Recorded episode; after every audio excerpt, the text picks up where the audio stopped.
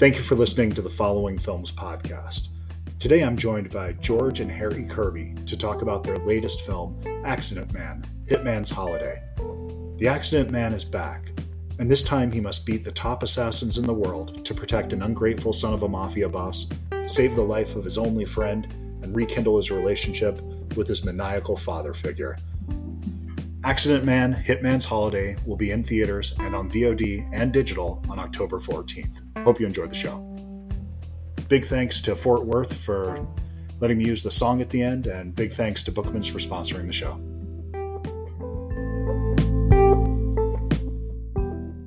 Thank you. Hey, Hi, Harry, how hey. George. Good, good. How about yourselves? Not too bad. I'm, I'm Harry. I'm George. That's Good me. to you. Nice to meet you as well. Thank you so much for taking the time to do this today. I really do appreciate it. No problem. My Good to, good talk to you. Yeah. There was um I went into this film pretty blind as far as not having seen the first one. Okay. Um, and this is one of those rare films that I feel like it completely worked for me. I knew there were elements of it with what had happened prior that it was um, acknowledging, but I felt like I was still able to move through this film and enjoy it and have a good time with it. Oh, no, I'm good to hear. Did you take the Stan Lee approach of every comic book is somebody's first comic book with this? yeah, I mean, well, I mean, that's really good to hear because we definitely did try and take that approach of uh, that we do enough that you kind of get an understanding of like, okay, something clearly happened with these characters in the first film, but now we're already kind of moving through and things are happening, and so you can just kind of enjoy it. This is a standalone.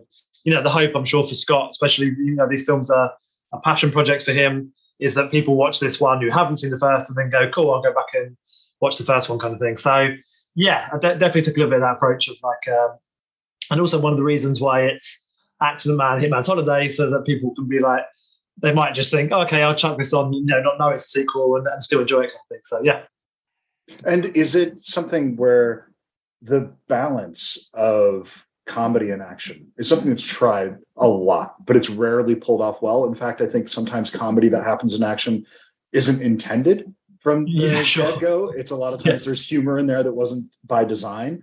Um, Yeah. And with this, it's it's very clearly a a really rare film that the action absolutely hits. It works 100%, but the comedy is there too.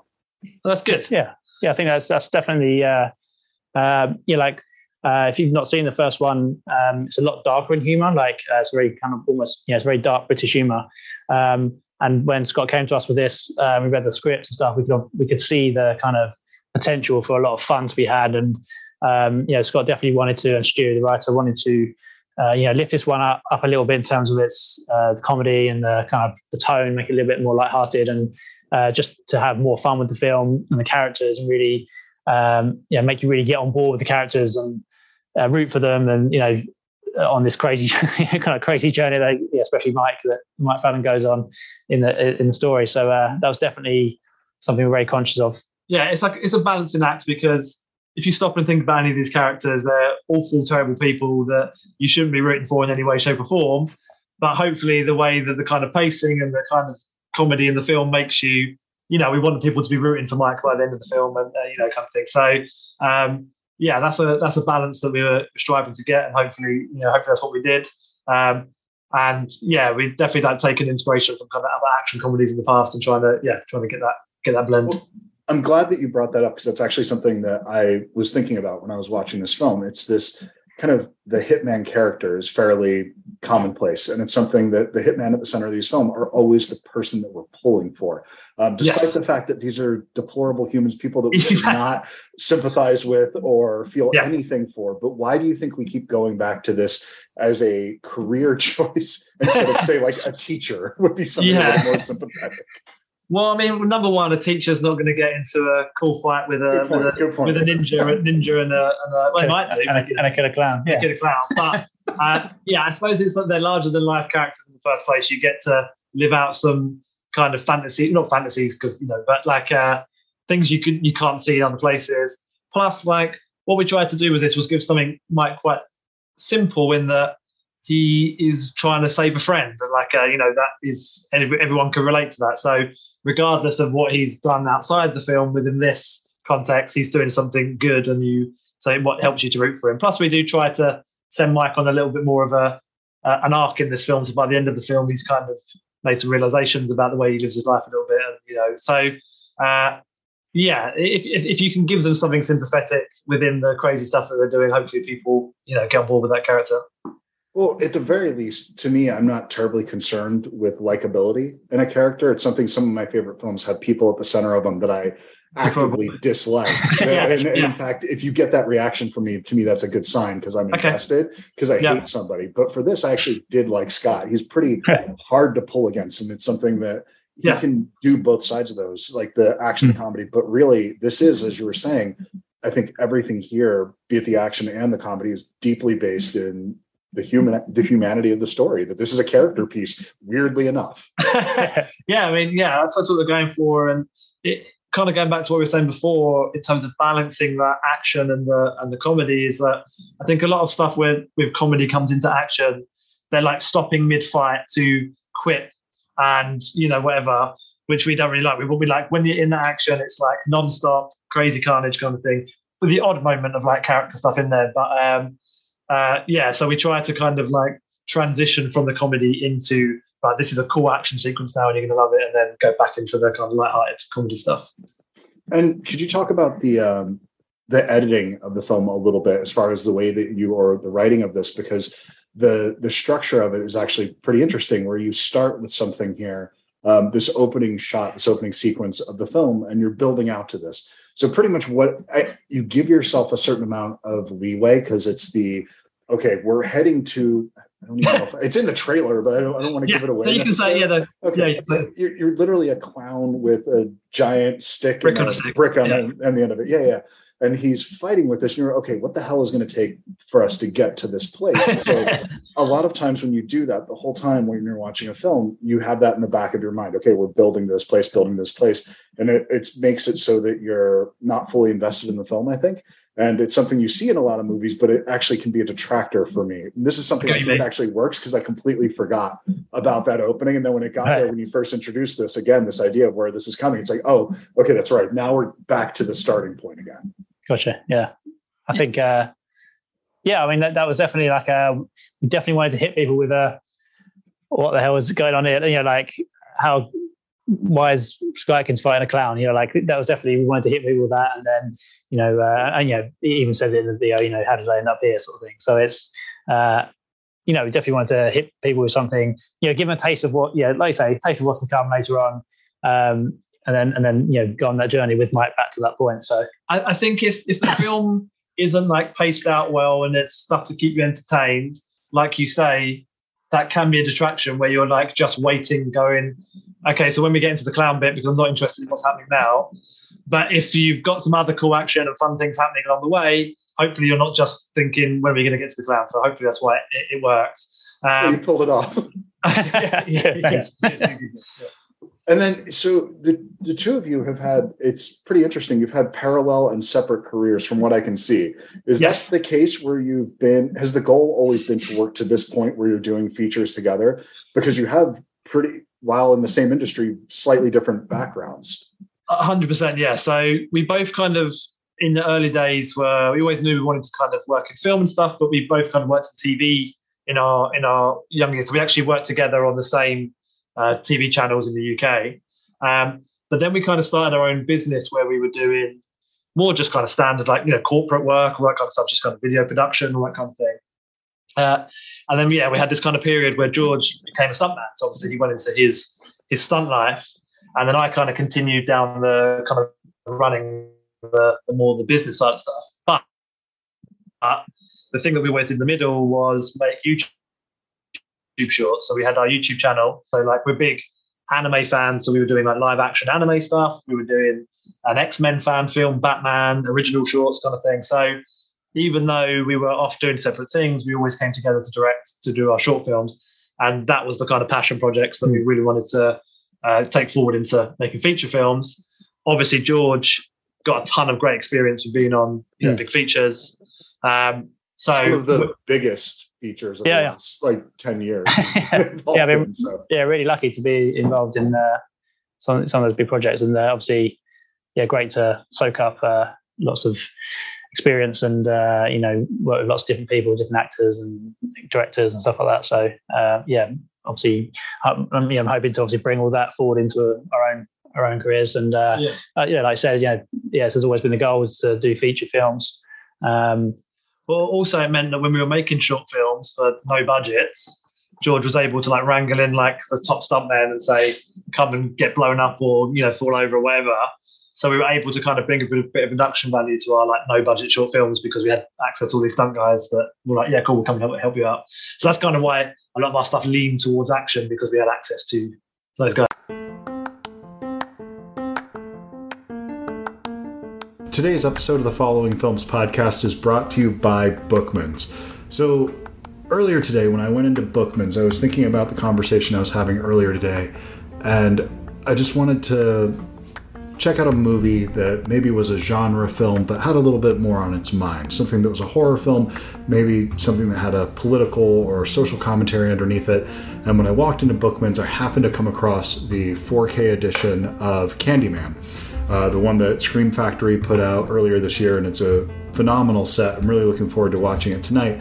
But today I'm joined by my son Jacob, who had some questions about Candyman, the movie. When he was looking at uh, the Blu ray cover, he had some questions. So let's kind of go through those right now. So, Jacob, come here. Yes. Uh, what is your first question about this Candyman? um, um, what what happens if you say your his name five times? That's a that's a good question because on the bottom of the Blu-ray case it says we dare you to say his name five times. So if you look in a mirror in the movie and you say Candyman five times, Candyman will appear. He'll come there. And you'll kill. Oh well, wow. Um, I, I didn't tell you that, but yeah, that, that's that's what would happen. Because this is make believe. It's not a real thing that happens. This is just a story. It's just pretend. Good, good, good. So Candyman shows up in the room and then lights out. So do you have any other questions about the uh, the Blu-ray case here that you're looking at? Um, why is there a bee right there? Okay, that's a good question. So the bee is there because Candyman. Uh, well, what do you think? Well, if you had to, if you were going to watch this movie, if you had to think, why would there be a bee there? What do you think is going on in this picture? I think a um a bee affected him. That's right. He, he was bitten by bees. That's right. Yep. That, that's that's why there's a bee there because the Candyman was bitten by bees. And and means So- he's, means he would kill the bees that did that. Well, no, not necessarily. But so, do you have any other questions about this on here? Why is he in the eye? Oh, that's Candyman. That's just a reflection. So this is this eyeball right here. It represents there's a woman who's looking in the mirror, and then she can see Candyman in the mirror also. So I think that's what that's trying to portray. So I have a question for you about this movie. Do you think this is a movie that a kid should watch? No. Is this a movie that you ever think you'll watch when you're a grown up? Do you ever want to see Candyman Yes. When you're grown up? Okay, cool. As long as it's not too horrifying. It's not that bad. It's a lot of fun. Mom loves this movie. I love this movie, so we're gonna probably watch this later tonight. How, wait, but how do you know all this stuff? How do I know all this about it? Well, because I like movies a lot, and that's why I have a movie podcast so that I can talk about movies. And why do you actually know all about what's in this movie? Because I've seen it a bunch of times. Oh, um, the classic one, like part one? Yeah, well, there's actually there's four Candyman movies. There's uh, three that star Tony Todd, who's that guy right there. He's actually Tony Todd is a really well-respected genre actor. I like him a lot. In fact, we're connected on Twitter, and we end up talking about music a lot. So really nice guy. He's not scary at all. The guy who plays Candyman in real life. And then there was a remake that was done, or I guess it's kind of a sequel to it that was done recently. Came out last year. That's really really good, or a couple years now. I guess it's, it's been out for. So yeah, definitely worth checking out. I But have a new Yeah, yeah. question. Why is there a board right there? well, that just makes it a little bit more horrifying. So I think we need to get back to the interview. Why don't you uh, just go ahead and say thank you for listening to the show to the people? Thank you for, thank you for listening to. Goodbye. Bye. Enjoy the rest of the show. As. Well, and you and you maintained that in this film as well. Were you the stunt coordinator in this one as well, George? Uh, not stunt coordinator. So um, uh, we had a stunt coordinator called Morgan uh, Chichuti, I can't even pronounce it right, but a Maltese stunt coordinator uh, who was brilliant. And uh, uh, he, he, he was stunt coordinator on, on, the, on the whole film, um, brought in some Maltese stunt guys and stuff um, for a few bits. And then uh, myself, like Scott, Andy Long, uh, Sam Mack, Hang Dan Dong, um, Tim Man, uh, all pitched in on the fight choreography. So um, all, I think we're all kind of credited as fight choreographers and stuff. Um, but yeah, so it was a real collaborative process in, uh, for the fight stuff. Um, yeah, between all of us pitching in ideas, it was like the best idea wins.